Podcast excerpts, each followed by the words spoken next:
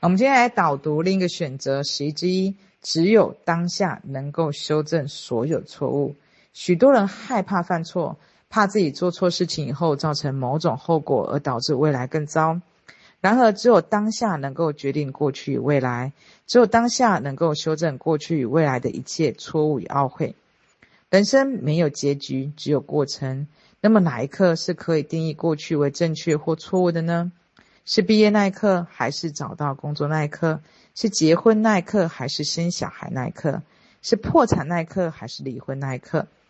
如果找到工作的此刻，现在是快乐、有成就感的，那么毕业那一刻，哪怕是被开除，也是正确的选择。相反的，如果找到工作的此刻，现在是挫败和失意的，那么毕业的那一刻，哪怕是名校毕业，也会是一种羞辱。如果我生小孩的此刻，现在是充满喜悦与幸福。那么结婚就是正确的选择。反之，如果生孩子的此刻现在充满悲伤与失落，那么结婚那一刻就是错误的选择。而你又认为哪一刻是你的结局呢？是毕业、工作、出国、结婚、生孩子、离婚、分居、破产、创业，还是再婚呢？如果你并不知道哪一刻才是你的结局，甚至你并不知道哪一刻能够决定你的结局，那么人生的错误也是无法被定论的。一个没有结局的人生，注定没有固定的错误与固定的正确结论在等着你。一个没有结局的人生，注定人生可以大胆的尝试和体验。所有过去与未来都由于你的当下来决定。现在回想一下，你定义为成功的那一个人，一定与他的过去无关，一定与他的未来无关。你之所以定义他为成功的人，只是因为他的当下是成功的，因为他当下成功，再失败的过去，在人的看来也是有意义的。同时，因着他当下成功，所有过去惨败经验，在当下也会变成励志的故事。同样的，如果日后他失败了，那么此刻成功对于未来来讲就是一个错误。你不会定义任何一个成功的人是在当下完全看不到任何希望情况下，定义他过去与未来是成功的。同样的，你现在定义任何一个失败的人，也与他的当下有关，一定和他的当下被认定为是失败的。所以他的过去即使再成功、再辉煌、再努力，也不过是酿成今日错误的铺垫而已。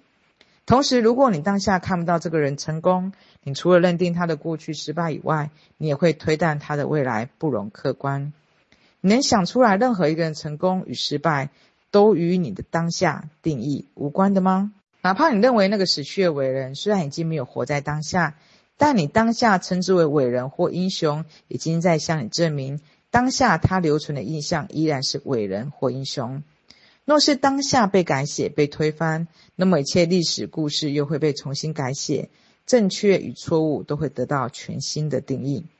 在时空之中，因为当下不断的刷新，连英雄都逃不过当下的定义，何况是错误呢？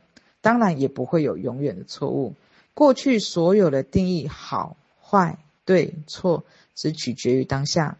过去、未来所有的愧疚、懊悔、恐惧、担忧的结局，也只是跟当下有关。当下不再恐惧，过去、未来的恐惧也会一并释放。同时，因为只有当下，人生不要害怕犯错，因为你所犯的错误已经是过去，而你过去的错误到底是不是个错误，最终还是取决于你的当下。此刻你之所以觉得你的过去是个错误，只是因为你当下还没有让你满意。那么活好当下才是你此刻现在最有意义的事情。其实这个文章它讲得非常的清晰，其实它是有一点点深的。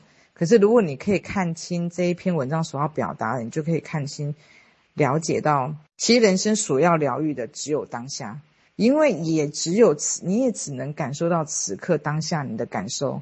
当你可以看清或看懂的时候，你就会发现，无论过去再好，无论过去再坏，你也感受到只有当下。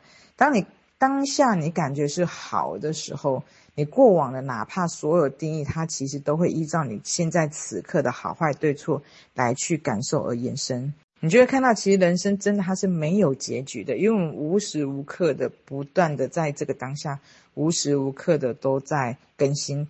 所以最重要的其实就是活好当下，活好当下，它似乎是一个很常听到，也很常感觉是一个很浅显、很常听到、很平凡的一个一件事情，可是它其实是非常深刻的一个层面的一个需要去理解的一个意义。也就是说呢，其实活好当下才是我们此刻最有意义的一件事情。哪怕我们现在觉得是恐惧了，那我们也可以在这个当下去针对这个恐惧的一个信念跟感受，而去全面的去看待，然后去重新的去做一个反选。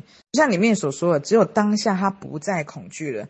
过去、未来恐惧，它也会一并的释放。就像我现在翻到的《每一天爱自己》的这本书里面的第一百三十三天，这里面就提到，我的目标就是要热爱每一个当下，因为我们每一个人他的时空只有在此刻，而我们人在哪里，他就是在世界的中心点，他就是在哪里。所以，甚至我们可以把这个游戏可以更简单的话，我们所要做的就是。热爱此刻，活好此刻的这个当下就可以了。